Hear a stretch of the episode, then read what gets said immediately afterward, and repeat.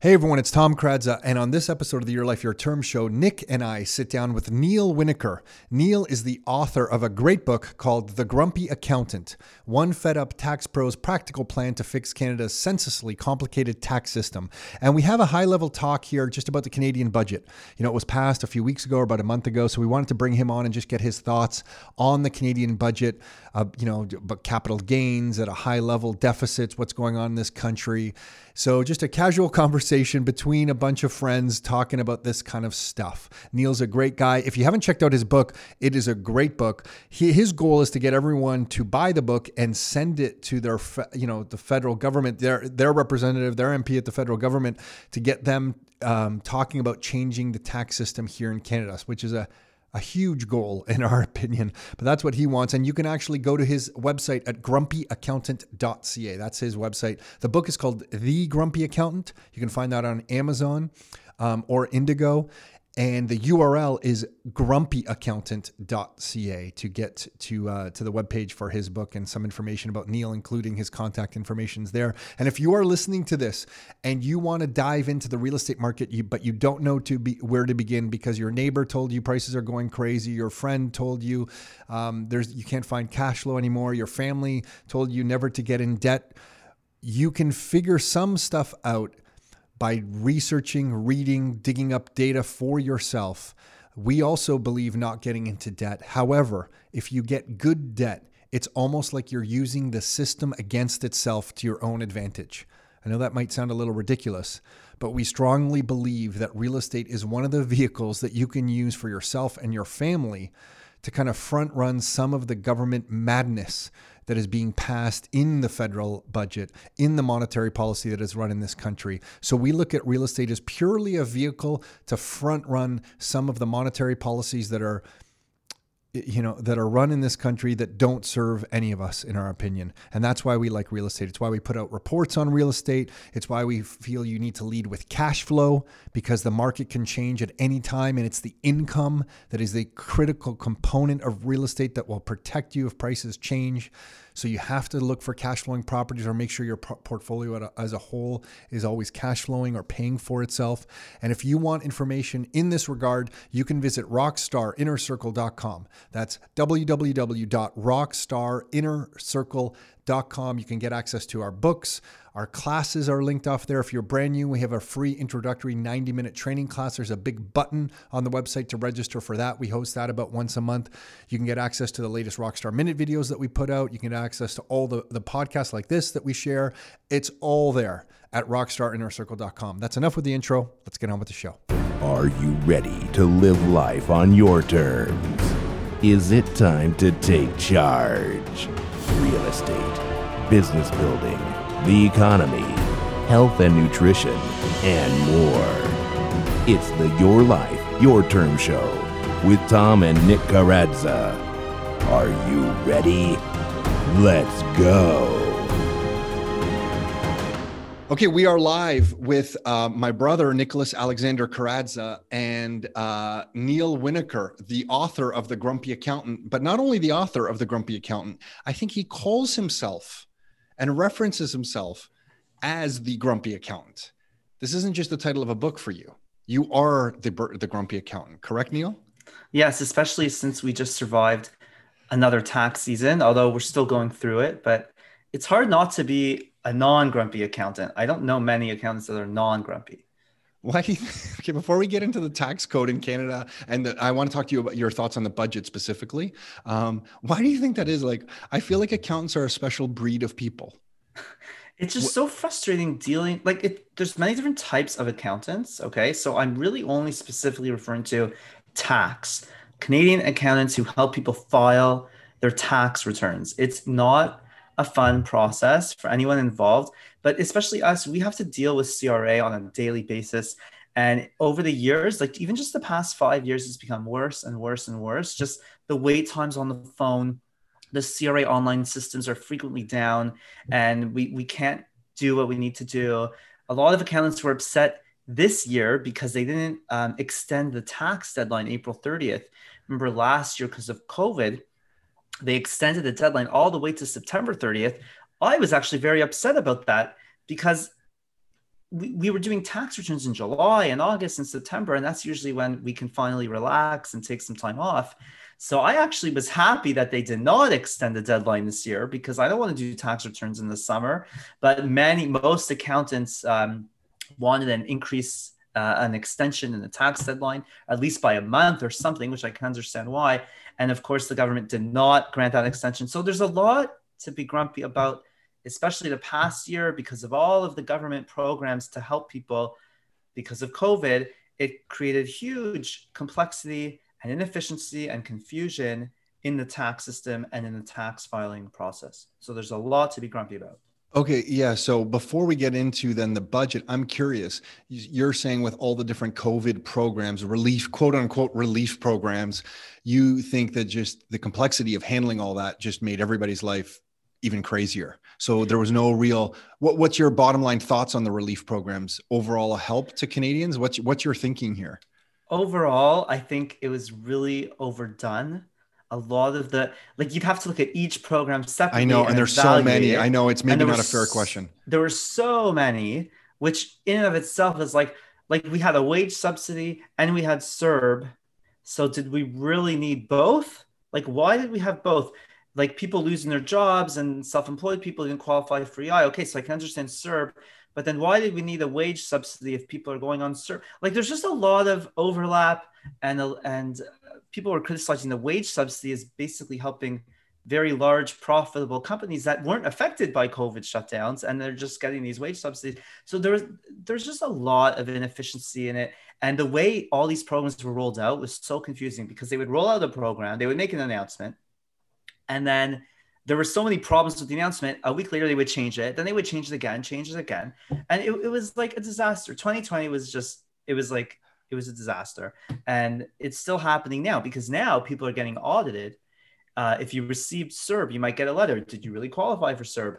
Um, and basically any business that claimed the wage subsidy, be prepared that you're going to have to prove the the drop in revenue that made you qualify. You have to prove this, prove that. Like, and even T4 filing this past year, you had to break out um, March, April, May, June. Like you have to break out the payroll for each period on the T4. Like it's just it's a disaster. We're going through that right now. Our T4 filing, they kicked it back because it's off by about I don't know ten grand. I forget the number, but but it's, it's something to do with that. You know the initial one, the ten percent that you were automatically able to claim, or so. So right. it's off by that, and we have to break it out. And the form they give you to break it out, like I'm just looking at it, and I was talking to our bookkeeper, and I'm like, thank God I don't have to do this. That's your problem. just yeah. you figure out the numbers. Yeah, yeah it's a mess. And just speaking to the CRA person on the phone, Nick, because I had to authorize the person on our team here to do that. For some reason, it was just under my name still. Just talking to them on the phone and the way they're referencing this stuff, I'm like, oh my gosh, this just seems like misery to me. so sorry. Yeah. Neal, I know this is your part of your profession, so I shouldn't just be laughing at some of this stuff, no, but I can't help myself, man. I'm sorry. to laugh. Sometimes it's the only way. You just have to laugh, you know? It's hard. But to be fair, what I appreciate about you is I think a lot of people in their profession, if there's more complexities, they look at that as job security and they're fine with it. So I appreciate the fact that you're laughing and being grumpy of this stuff because you don't look at the complexity as a certain kind of job security for accountants. You look at it as just pure stupidity, which I kind of appreciate. It is pure stupidity, but it is job security for accountants. And that's why some accountants don't like my book, The Grumpy Accountant, because basically I'm trying to write myself out of a job. Like the the idea that Canadians need to hire professional help to file their tax return is the stupidest idea when you really think about it. The tax return should be so simple that you should be able to do it on your own. Like when you go to the grocery store and you buy groceries, you don't need a professional grocery bill uh, filer, advisor to help you to pay your grocery bill. And you don't need a phone bill advisor to help you pay your phone bill. And you don't, and with every bill you pay, all you do is you pay the bill. And the tax bill should really be the same thing you should get a bill and here's your tax bill and you pay it. Like property tax. Look at your property tax bill. You get a bill and you pay it, right? So why can't we do that with income tax? And in fact, we that's the vision I present in the book is that we we can do it actually and other countries have done it. And if you think about it for the majority of tax filers in Canada are employees, T4 employees. Well, your T4 that the employer already filed. That could be the tax return. That you shouldn't even have to file a tax return. That should be it because the employer is taking the tax off your paycheck. They're paying it to the CRA. So that's it. The tax is already paid. Why you have to file a return?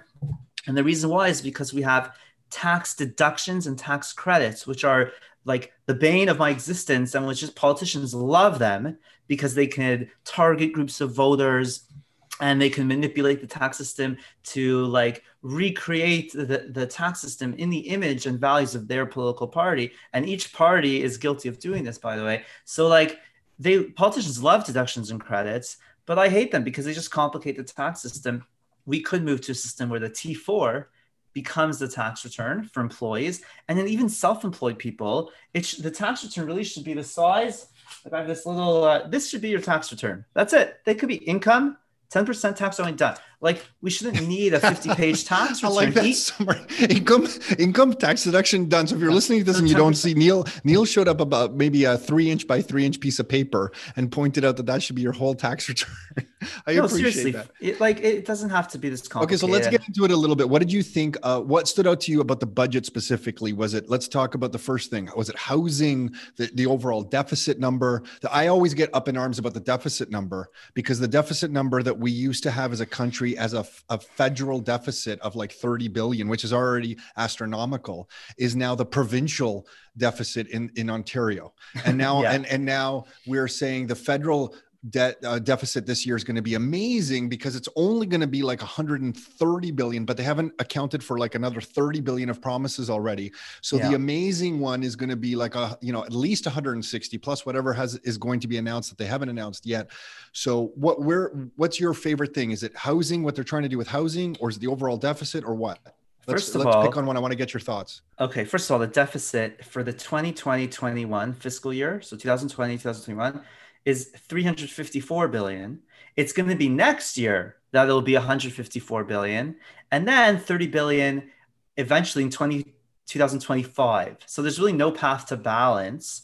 Um, what was the last one? Sorry, what was the last one? It'll be 30.7 billion in 2025, 26. So what are the odds? If now, you and I are sit here right now, I don't know if you're a gambling person or not, but if you were to sit here right now, come on, what are the odds that it's going to be 30 30 35 billion in 24 25 look they, they built into their assumptions like what will the economic growth be each year for the next five six years? So like I, I don't know exactly what their assumptions were so you'd have to look at their assumptions and see is that a reasonable assumption we have no idea so these, you don't know who you're dealing you don't know who you're dealing with over here i do not have to look at their assumptions because yeah. i know those assu- i've been you. watching this stuff long enough yeah. i know those assumptions are just pulled out of yeah. the air but that's so, fair that's fair so there's a website called debtclock.ca Okay, debt clock, D E B T clock.ca. This is the Canadian Taxpayers Federation. They track the government debt. So we're already right now $1.1 trillion of federal debt. Okay. So to put that in perspective, what that means is, and that doesn't include provincial, each province, right?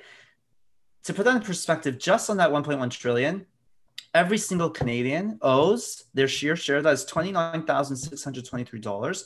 And the debt go- grows, guess how much every day, as we're talking, every single day, Guess how much the federal debt grows by every day? Oh, geez, I have no. Idea. Let me try this. Uh, every day, so every a, mil- day. a million a day would uh, fi- five hundred grand, five hundred grand, one billion dollar billion. Sorry, well, how often?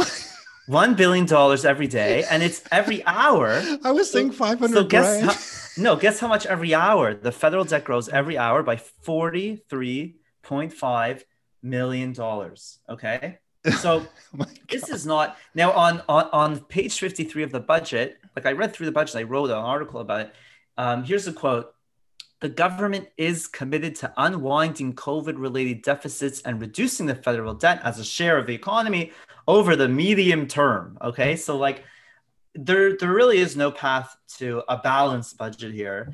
Um, before COVID hit, the federal government was running deficits about $20 billion every year since Trudeau took power. Now, in the election, back in 2015 or 16, Trudeau promised he would run modest deficits of $10 billion a year, eventually balancing in 2019. He broke that promise and he ran deficits of 20, 20 billion.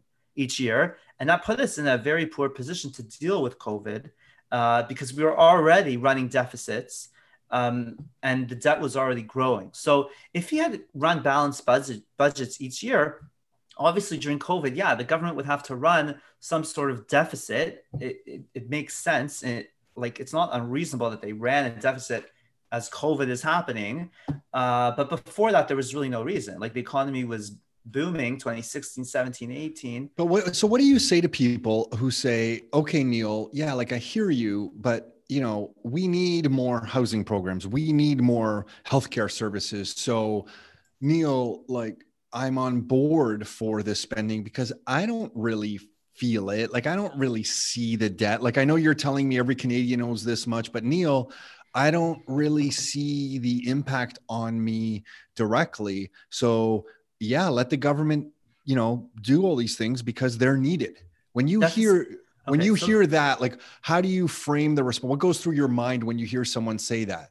There's two different approaches to responding to that. Number one is the moral response. Is it moral for us to spend money today that we don't have that our children and grandchildren will have to repay?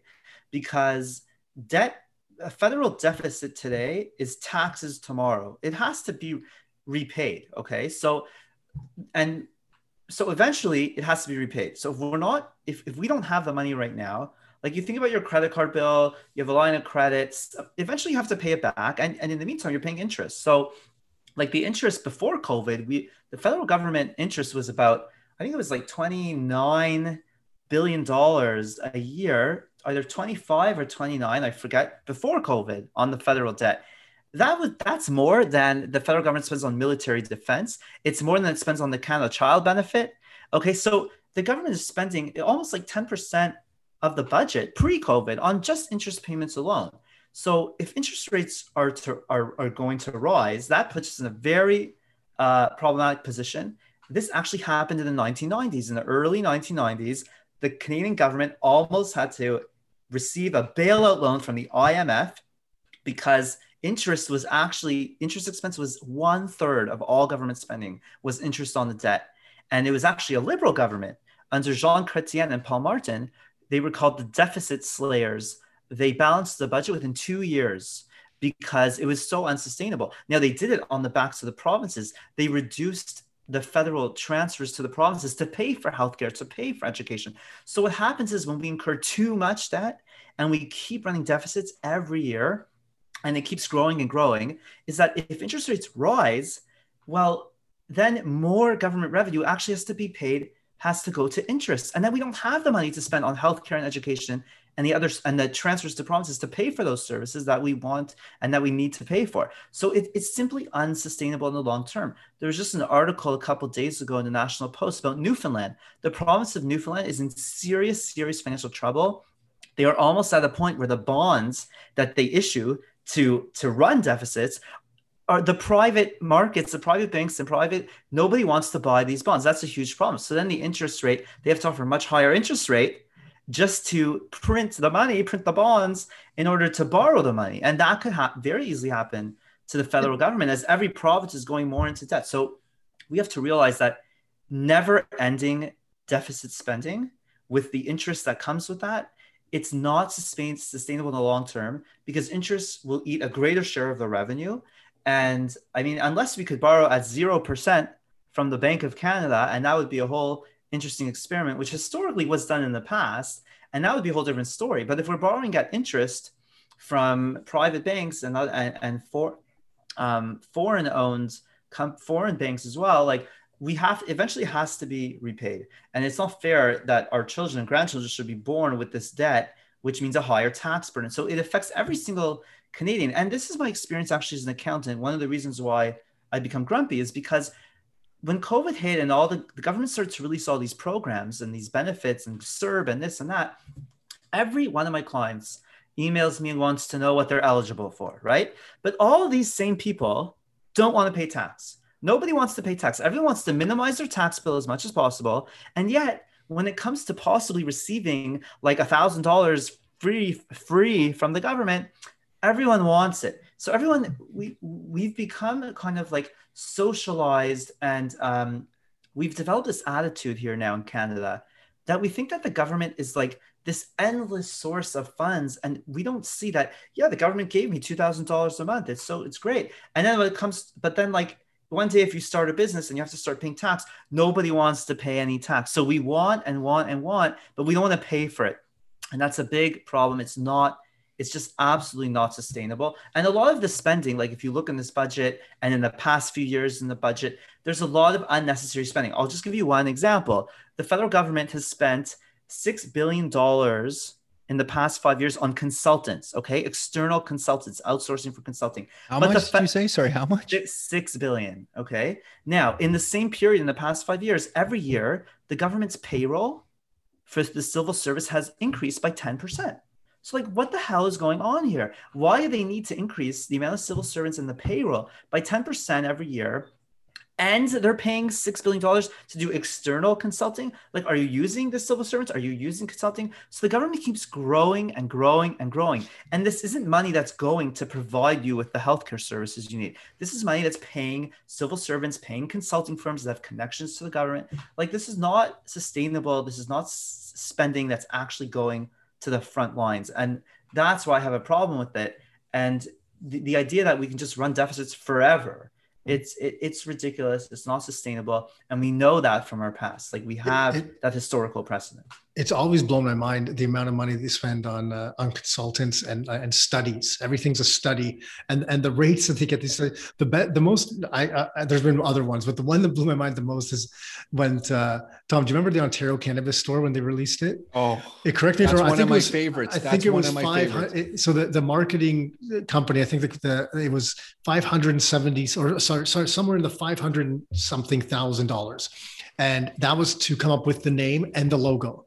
And if and Neal, I don't know if you know the logo. So the name is the Ontario Cannabis Store, which that that's not really the most creative thing in the world, you would think. Yeah. And the logo is the most basic thing in the world. Like there's these yeah. these websites called Fiverr, and for for a speedy version of it, for you can you can spend fifty bucks, and you could have got the same thing, maybe even a little bit more. Creative. You didn't even know if for those of you who don't know the logo, it's literally just text. It's like well, yeah, it's, it's like an OSC and like intertwined somehow or something. Yeah, it's, it's like O and S and yeah, and it, blew, it, it's great. And I used to work at the region, the municipality of Peel, and I can tell you that we saw I saw some people they would quit, they would leave and come back as consultants, and this was regular, and they would wow. make multiples of what they were making full time. And like, why don't you just hire another full time person? Why are you paying this consultant, this guy that left his salaried role to come back at double or triple the cost, the hourly rate? Like, it seemed crazy yeah. to me.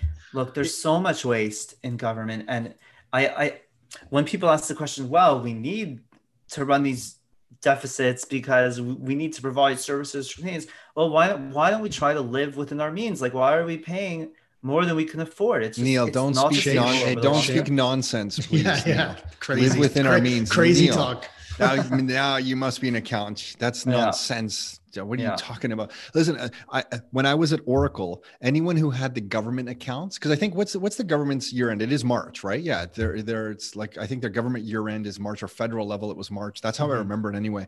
Anyone who was selling into the federal government, it was the best in March Oh, right. Because yeah. they would they, get phone calls saying, March hey, Madness. Yeah. yeah. I would have this budget. And if I don't spend the budget, right, I'm not going to get the same amount next year. So yeah. I have to spend it. So some of these guys that were in uh, selling into the federal level, they would just get orders of like, I'm talking millions of dollars of software. Right. That I, I don't, as far as I know, really wasn't even being delivered anywhere. It was just to use the budget. Yeah. Because they needed the same budget next year. And I always thought, even when I was in my 20s, then I'm like, this is just weird. Yeah. And then, and then, but part of you as a salesperson is like, how do I get one of those? Yeah. you know what I mean? That's the, that's the give and take. And also Neal, to your point of why you, um, why do we, why can't we live within our means? I've always had the thought when anyone talks to me about this kind of stuff, I'm like, well, if we can print money to, you know, because the Bank of Canada will step in to fund the government when needed, why do we even have to pay taxes? So I don't understand. I so don't understand. Like, why yeah. do we have to pay tax? And I, I know the reason. Yeah. But I mean, I'm just trying to get people to think. I'm like, right. well, why do we even have to pay taxes? Because exactly, yeah. we can just print the money. Yeah. Well, that's basically what's happening right now. Like the entire deficit is basically the Bank of Canada is buying the bonds, right? It's it's so in effect that really is kind of what's happening now. Um, except we're paying interest on it, which is like why? Why don't they just make it interest free? Like they may as well. So it's strange, but yeah, it, it's a complicated thing that a lot of people don't understand. But th- there's a whole group of people today. There's a whole philosophy out there today called MMT, modern monetary theory. This is like the new popular philosophy that basically governments are sovereign, so they could just print money and as like if it, if inflation starts going too high, then they just tax it. They, then that's where tax comes in because it reduces the money supply, goes back to the government. But it's you you could read online very long rebuttals of this theory that show that it doesn't work. Um, I just want to give one more example from the budget that shows the ridiculousness of what Neal, trying. before you do that, can I, I, yeah. I, want to ask your opinion on something because I, I kind of like this last year is almost a, a version in, in some way of modern monetary theory, in, in my opinion and in some in some ways because of all this stimulus that's been put into the financial markets and financial assets where that because that's where it's ended up i look at what's happened in the last 10 years since the 2008 financial crisis as essentially it's almost been in some ways it could be equated to like mmt for asset owners. Yeah, right? yeah. so so yeah. and and it seems like that's the you know we've seen now what the effect is of that. And in the last year because of how much money the latest numbers i saw from from cibc i saw a chart that about 20 billion was lost in wages from april to september of 2020 versus 2019 but about uh, sorry 20 billion was lost and about 80 extra billion was was pumped in by the by the government. Um, and and we're seeing the, the impacts of that. Like and i don't know your opinion but isn't like isn't the last year what we kind of we saw a form of that in some way, and now we're seeing the inflationary impacts of that. Yeah, I, I, I mean, I, I agree with you. I think when you look at the real estate market, it's not just now GTA that has skyrocketing prices. It's all over Canada. It's in Halifax, like it's everywhere now, and um, and like you said, and stock market valuations as well. That's that the money is kind of it's ending up there. Um, and the pe- people receiving CERB like they're not receiving enough CERB to put a down payment on the house, right? It's people who already have a house who can use line of credit and um, who, who can borrow more because they already have the house, right? And the banks are willing to lend to them based on the assets they already have. So I I agree with you. Like central banking, central bankers, their policies are causing these asset bubbles, and I think I think they know it's happening, and I think they're even doing it on purpose because they, they know the consequence of their um, of what they're doing. But it's eh, that's why I always it's so funny. Like I, I can't help but laugh when I hear people in government or politicians or academics or the central bankers themselves say we we have to deal with wealth inequality. We have to we need to deal with wealth inequality. We have to have wealth taxes. We have to and I'm like, but you're causing you're causing the problem. If you want to reduce wealth inequality, which I think actually I, I, agree with them, too much wealth inequality, it is a problem. It is actually a problem. But but they're causing it by their ultra low interest rate policies, causing these asset bubbles because people have nowhere else to put their money other than the real estate market and the stock market. That's the only place you can earn a return. So you're driving up prices of these assets. And if you don't already own a house or you're not already in the stock market, too bad. You're basically left out to dry. So so what they're saying is let's tax people's wealth in, instead of just income right? So let's tax unrealized gains. The value of your house went up let's tax it even more. Like double property we'll have a federal property tax right on the value. But what they don't realize is wait a minute why don't you just like let interest rates start rising right? And then and then like the asset prices would come under control and then maybe people who can't afford it right now might be able to afford right so it, i mean it's very complicated but um, i think you're absolutely right this this version of 20 like what happened in 2020 and even now like CERB is kind of a precursor to a universal basic income. Like people are talking about that as well. And uh, but we see all the downsides of it also. And in, in the United States, they have an even bigger problem of these stimulus checks. There are so many employers looking for employees and they can't hire anyone because the people are sitting at home and they're able to make more money from their stimulus checks than they would going back to work. And there's like a labor shortage now in the US because people are sitting at home collecting their stimulus checks. So there's a lot of downsides to these kind of programs that people like you know they people overlook because it just it sounds like so nice it sounds oh we'll just give everyone a check like why not right like yeah what could be wrong nice. what could be wrong with that but but there's all like any government program there's unintended consequences um, that happen like because of it. Okay, and I cut you off. Uh, one last question before you want to get on to the other point. Because I, I want to ask this earlier. Or Neal forgot what he was going to talk about now. No, okay. it's okay. Yeah, yeah. but no, but because you said that, that you're the, the people you work with, a lot of them are, you know, they don't want to pay the tax, but they want the money when it comes in when the program's offered, right? And that, that makes sense, and I get it.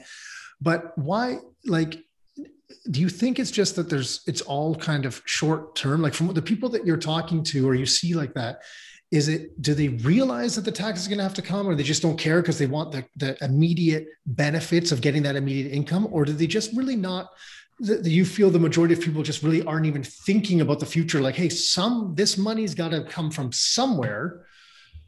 I, I, I think it's that everyone thinks that someone else is paying the tax. So whenever the government proposes a new tax people uh, will accept it because the government spins it in a way that like somebody else is paying it so i don't have to worry about it right? So when they talk about an increase in maybe an increase in the capital gains inclusion rate right now it's 50% right? Half of your gain is tax free. So they talk about maybe we'll increase that maybe we'll include 75% of the capital gain or even 100% in your income. Most people think okay well i don't earn capital gains right? Until you do because one day you you owned a rental property and 10 years later you sell it and then you do have a capital gain you're like oh no i have to pay tax.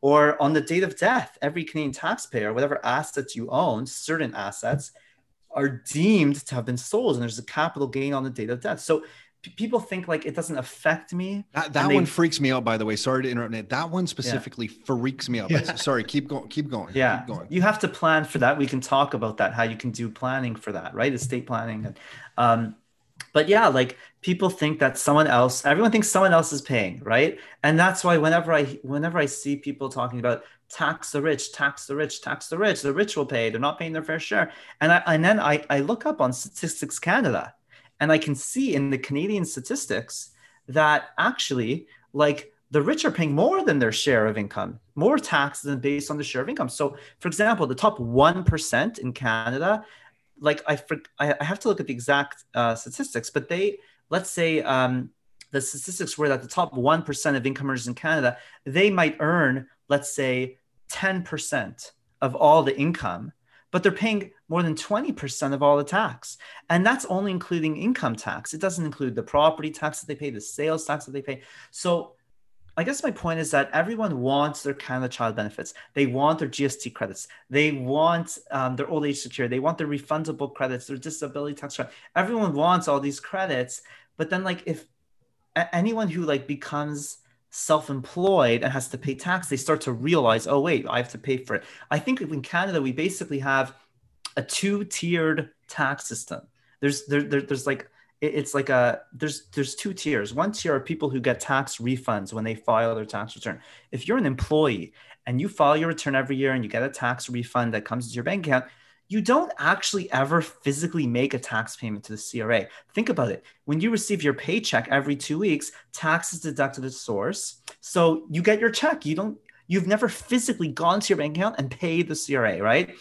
Instead, it's the opposite. You get a refund. I wrote about this in my book. So the government tricks people, and, and, the majority of people are T4 employees. So the majority of people are receiving refunds. But the second tier of tax filers in Canada are people who actually have to pay a tax bill to CRA. These are self employed people, right? Anyone who has their own business and is self employed, and you earn income from your own sources, your own work, self employed, you have to pay to the CRA. So you actually physically have to go into your bank account right? And make a bill payment to the CRA. And you might even have to pay four times a year in installments. And you might have to pay HST installments as well, GST, HST, and you have to collect GST and HST. So you feel the physical, actual physical act, the painful act of sending money to the government. And sometimes it's a lot of money, right? So but employees don't realize it. So unfortunately, we have a situation. It's like tyranny of the majority, right? That's what democracy is. So the majority of tax filers aren't physically feeling that pain of making that tax payment. So they don't realize that like we're paying tax. And people when they say, "Oh, I got a refund," like if you if you stop the average Canadian on the street, go to downtown Toronto, stop the average person on the street and ask them, "Hey, how much was your tax bill last year? How much tax did you pay?" They'll say, "What do you mean? I didn't pay any tax. I got a refund." It's like, "No, you still pay tax. Every paycheck you pay tax." So look at line 435 it's nail line 43500 of your tax return and see tax is payable. Now you might still have got a big refund, but you still paid tax. You still owe tax. You just didn't physically pay it. So because we have a situation where people aren't feeling that pain, they don't they don't really realize that like this the government costs money and every dollar that the government sends you it had to take from you or someone else and borrow because it doesn't even have the government doesn't have any money. It's taking it from you it's taking it from taxpayers and borrowing it. People don't really realize it they don't feel the pain of it. It is it is a system that's like right in front of everybody's eyes but almost that it's it's almost like you're living in the matrix. Like it's so right in front of you yeah. that you don't see it like yeah. it's so obvious. The theft is so obvious yeah. that, that you don't see it. Let me ask you something. By law in Canada, do we have to pay employees in corporations with Canadian dollars, or can you pay in some other some other anything else? Can you use a Bitcoin to pay? Can you pay in cattle? Can you like can you pay salary in anything the employer chooses? I don't think I've ever asked that question to anybody. Or must I think you, you can I think you can pay in however you want to pay, but the payroll tax to CRA has to be paid with Canadian dollars from the corporate bank account to the CRA, right? So the tax, when you pay an employee a salary, right, you have to deduct CPP, EI, income tax, and you have to remit that to the CRA, right, each month or each quarter and file the T4. So the CRA needs to receive the payment. As far as I know, they so don't the accept taxes, Bitcoin or yeah, anything else. Yeah, the taxes still have Canadian to be dollars. Paid. Yeah, and when you report when you file your Canadian tax return, usually you have to convert if you're if you if you have U.S. dollar activity, U.S. dollar bank account. Usually you have to convert to Canadian dollars, right? But you're allowed to barter with people. But technically, if you barter with someone, your services for my services, we each still have to include the value of that in our income and pay tax on it. Um, it's a it's a strange thing because the government wants their cut, even though no physical money exchange hands. The value of the services barter is still considered like a taxable yeah, transaction. It. Okay, and then what um, about regu- What about repealing any tax regulations? Like when I hear you say that we grew grew the civil service, like that. I don't know if it was the count of people or the amount we pay ten percent a year every year. Yeah, the payroll. Do you ever see the government or CRA coming in and peeling, repealing. What's the word I'm looking for? Repealing? I can't even speak. Like um, reducing regulations. Re, yeah, like reducing regulations. Because I just think of it like just like my house, right? When more and more things come into my house, if I don't take some stuff to the curb and throw it out, the house is just full. Like you can't yeah. operate. Like you yeah. kind of have to like if I'm going to buy a new couch, I kind of have to throw the old couch in the garbage. Right. So if I bring in a new regulation into the tax system, yeah. I almost feel there should be like a one for one. Like new regulation comes in, I okay, wish. we we must. So like there's none of that that you ever no, see. Look, the income tax the the legislation is called the Income Tax Act, right? It's over 3,000 pages long, okay? This piece of legislation when in 1917, when the government first established a federal income tax, which was really supposed to be a temporary measure to fund the end of World War One, it was only 11 pages. Okay, so in a in one in a hundred years, in a century, it's grown from 11 pages to 3,000 pages.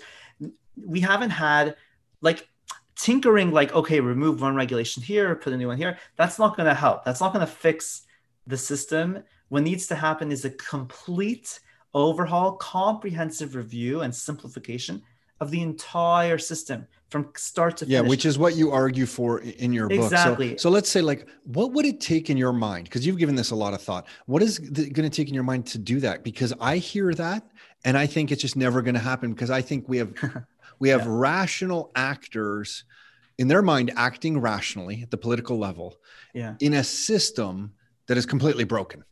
So, like yeah. in their mind, they're offering the tax credits that you're talking about because they have to get reelected.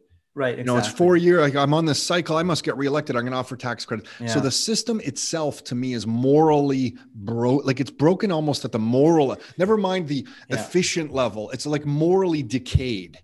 Yeah. And then you have people in that system who might be good people operating, yeah. but but because the system in which they are operating is destroyed, it, it just it's going to perpetuate itself forever. It seems like. Yeah. Where, like where where do you see this changing? Look, it would take a lot of political will. So the last time this happened was in the 1960s.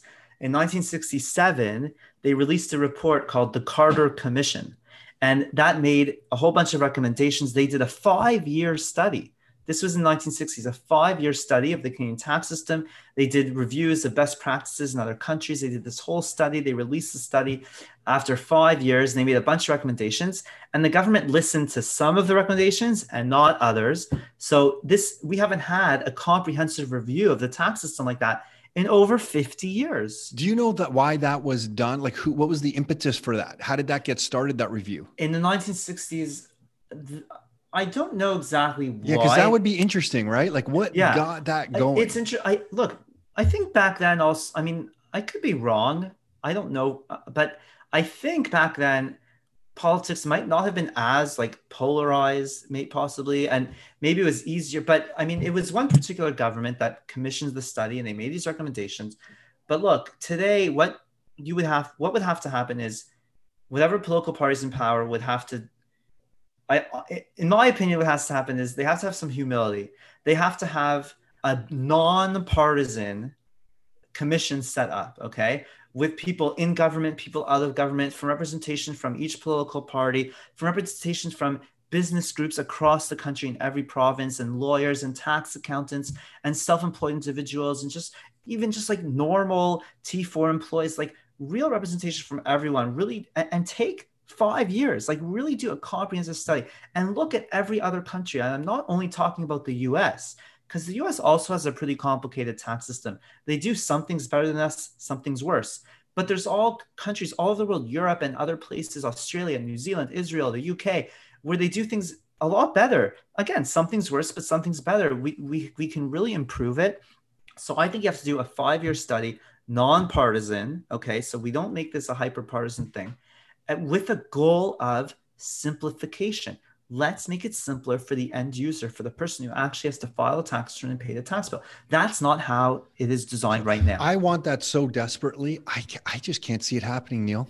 And I'm a positive person. I swear yeah, I'm a positive yeah. person. Look, I'll tell you. I want okay. I want that. I just mean I don't I don't see where that happens. I don't I, see uh, I think a lot of people are calling for this. They know this has to happen. CPA Canada releases articles about this and op-eds. There's other groups, the Canadian Chamber of Commerce. There's a whole bunch of groups that want this to happen, that are pushing for it, um, that are really. There's always op-eds in the papers about this. I've even in uh, Financial Post, National Post, they printed a few of my op-eds in the past year about this issue, and I. Everyone knows this has to happen, and again, it's just there there's a lack of political will right now, especially with COVID. This just is not on the radar. Um, but I I was sort of like hopeful in the Conservative Party. They had a campaign for the leader. Erin O'Toole won their leadership campaign. In his uh, platform, when he ran, he did have in his platform simplifying the tax system. He did use that language. So I'm. Why don't I'm they just hope- put that in there as a line item to like get votes? It's possible, but I've spoken to people who I know like that are in the party and helping design like their policy. And I know that this is an issue that is actually important to them. So I'm a little hopeful if there was a change in government, if they were to win, I know this would be on the radar. I don't think they would do like a five year study the way I want them to do, nonpartisan. I think they would do it in the partisan way, but I think they would try. But again, like you, I'm not hopeful that like I don't mean to bring you down. Uh, yeah, Neal. you no, stay positive. Right. You stay Look, positive. I think if a, you know maybe if a million Canadians buy my book and then send a copy to the member of parliament, there's power in numbers, right? So it is possible. Like I'll, I'll give you an example. In 2017, the federal government, Trudeau government, with Bill Morneau was the finance minister, they created a whole new set of rules um, that affected small business owners in Canada, CCPCs, Canadian Controlled Private Corporations, like really punitive uh, complicated rules. It was called TOSI, tax on split income, TOSI legislation, and rules about passive income earned in the corporation. Very complicated piece of legislation. It was so complicated and so horribly written that they actually had to eliminate two of their three main proposals. Two of them they just had to get rid of completely because there was such an outcry from thousands and thousands of accountants and small business owners all over the country. One liberal member of parliament from, I think it was PEI or Newfoundland or something, he even voted against the government, against his own caucus and uh, on the legislation because all of his client, all of his constituents back home were small business owners and they were really affected negatively by this. And but my, my point in telling you this story is that the government had to backtrack very quickly on their uh, proposed legislation and they had to eliminate two of the three main proposals and the third one they made it much simpler so my point is if enough accountants would speak up like the plan I proposed. Okay, so my, I never thought about that. You're right. It's so the I Nick, I never thought about this. It's the accountants that are our front line. I never thought about this. If if thousands, it's the accountants that are look, our front line for this. There are there are thousands and thousands of accountants. If we banded together and really spoke up, and and we've tried to in the past, like there's been certain things. You got to do like, better, Neal. We're all tw- counting on look, you. I don't know what to tell you. In You wrote a book. I'll give you credit. You wrote a book. look, I, I tried to do something about it. In 2020, when COVID hit, a lot of accountants were speaking up about like, okay, we need to extend the tax deadline. We need to, and this year they tried and tried, and the government didn't listen. Like th- there were letters written to the CRA and to the Minister of Finance, emergency letters, and CPA Canada, that's our professional organization for accountants, they have um, they have these tax committees that liaison with the CRA. They have the small business tax committee and this tax committee and that tax committee, right? And they actually liaison with the Department of Finance and the Canada Revenue Agency. And what I've heard is that basically this current government is not really giving them the time of day. They're not listening. They're, they're not taking our suggestions and how to make things easier and more efficient. This current government, they're just not interested in making things simpler or easier. They've made things more complicated and more difficult.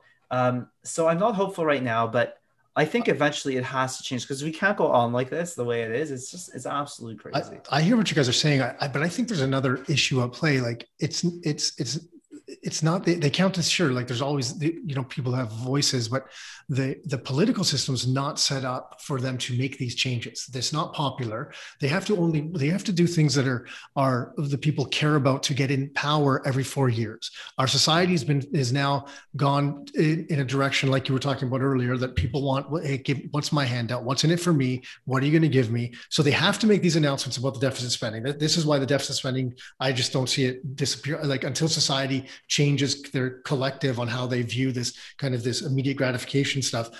And then they and then they need the complicated tax code because if they don't have a complicated tax code then they see that then the groups that are having to cover the costs of this are clearly identified so i think it all to me it, like and this is like just you know me kind of spitballing here but i think because of that they need deficit spending because they want to get elected. And they got to hide what their the tax is so they make the code complicated that you know and and it's just all bundled together and it's a big shit fest and that, Yeah. that's why that's why I perhaps I have less faith than you guys. It doesn't like, and I'm, I, I love like the, there's nothing against the accounting oh, oh, I have little. I have little just faith. I have a little. I have a little faith. Yeah, No, I just don't think Oh no, they- I- I'm I'm I'm, I'm willing to rally the accountants. I'm Oh up yeah, for I'm really, I'm all for that too. I'll, Yeah, I'll, I'm up I'll for go, that. I'll go with them. I'll, I'll throw my my voice behind there as well. But I just I don't know, man. The system is messed up. It, it- you know, I, and there's got to be a like more wholesale I think changes. it goes deeper to that, and we don't have to get into this topic because I know I get crazy. Yeah, the money But system. But you're right. you have to separate money from state.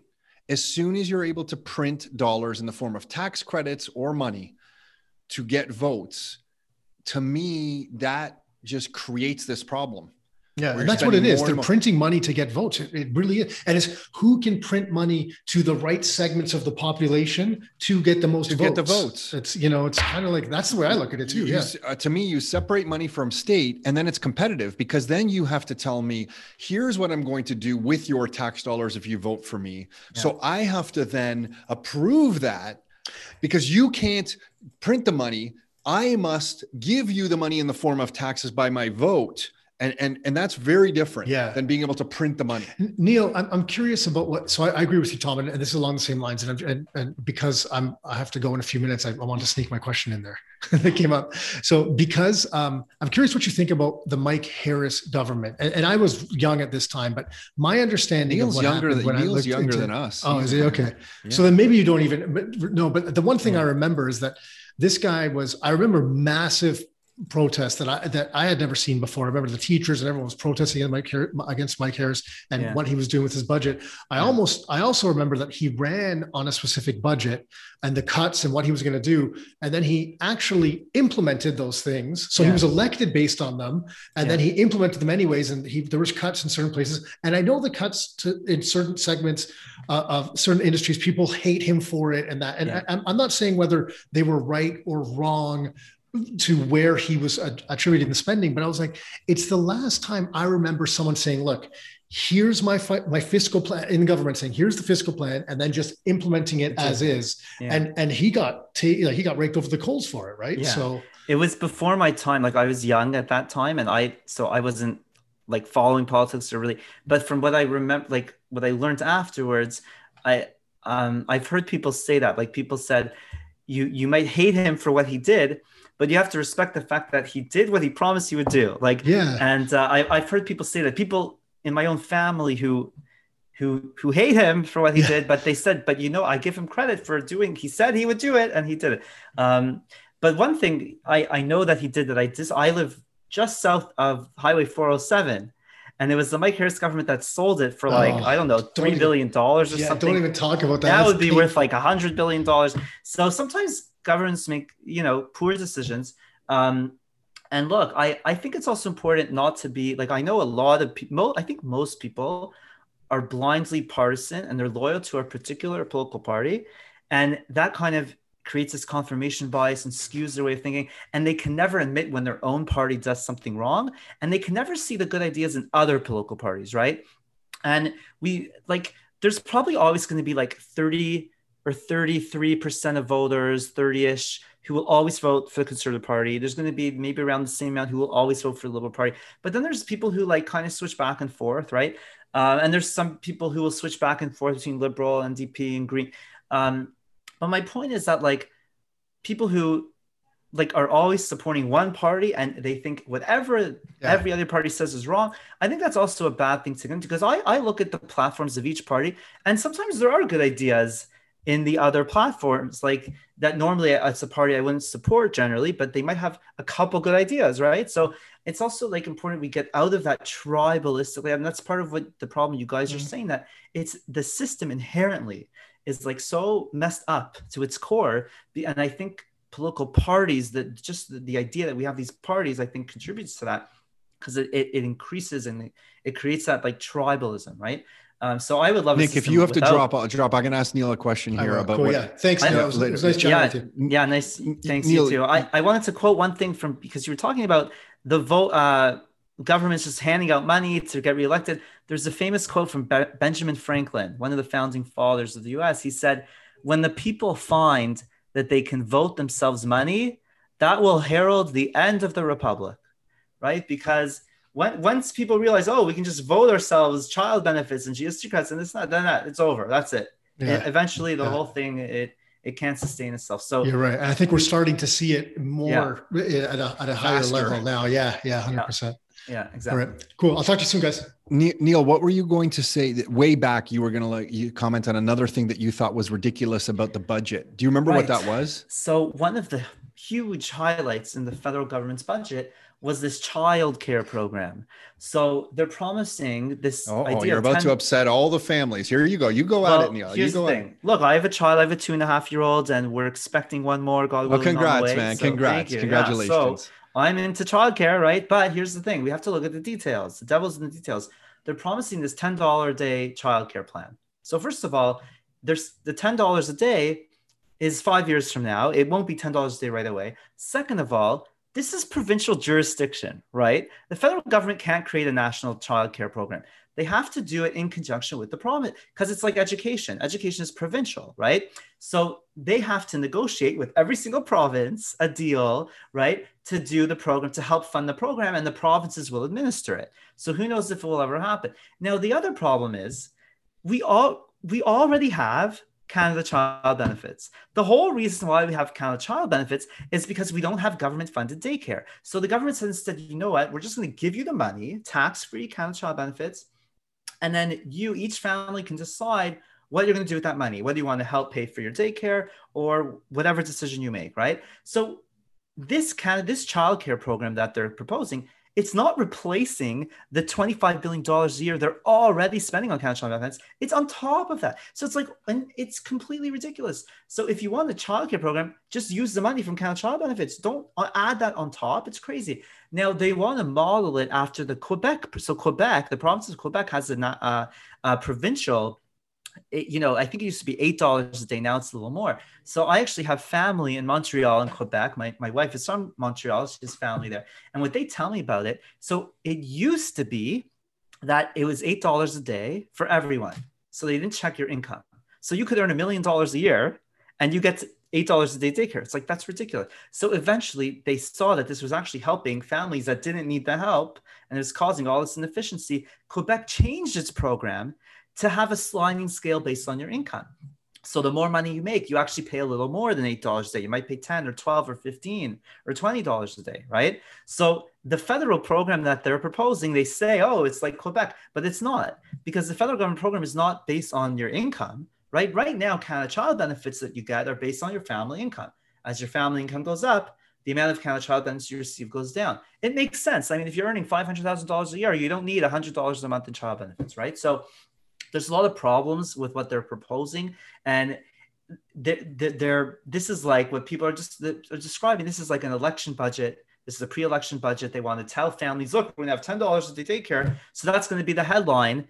And then when you read the details it's like basically going to be unworkable. They're going to have to negotiate a separate deal with each province. Um, the quebec problem. The the quebec system has a lot of problems and flaws. It's not perfect. People not everyone loves it. People pay extra to have better care. So it, it's not all it's cracked out to be. So that's what i just, that was like their signature program in this budget. And i just wanted to point out when you actually look at the details it's not what it appears to be. Classic example of bringing something in without removing something while you do it. Exactly Absolutely. Yeah. Neal, I, uh, you know, I know you can talk about this for forever and it's me who has to wrap this up. So I appreciate you sharing. Listen, I really value the stuff that you're sharing because it's coming from a perspective of an accountant. And sometimes I think Nick and I look at the world and we think this is absolutely crazy.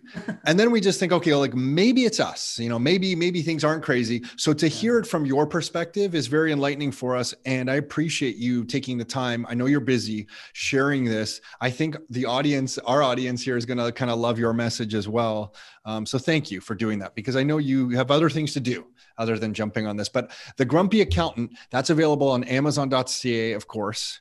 Um, what I liked about the Grumpy Account, your book, is just you got me thinking about the tax code in a way I hadn't thought about it before. Specifically, I think you know I can't remember if it's the book or in the last podcast where you you referred to the example in Britain or England yeah. where they have a much simpler tax code where you just i guess I, I, can't remember. I think you get paid and then you're it's just that your t4 slip is like your tax bill kind of thing. And i think when you're in the fishbowl of canada you don't see it exactly you know? So yeah. so thank you for doing that. Anything else? What's the url for the book?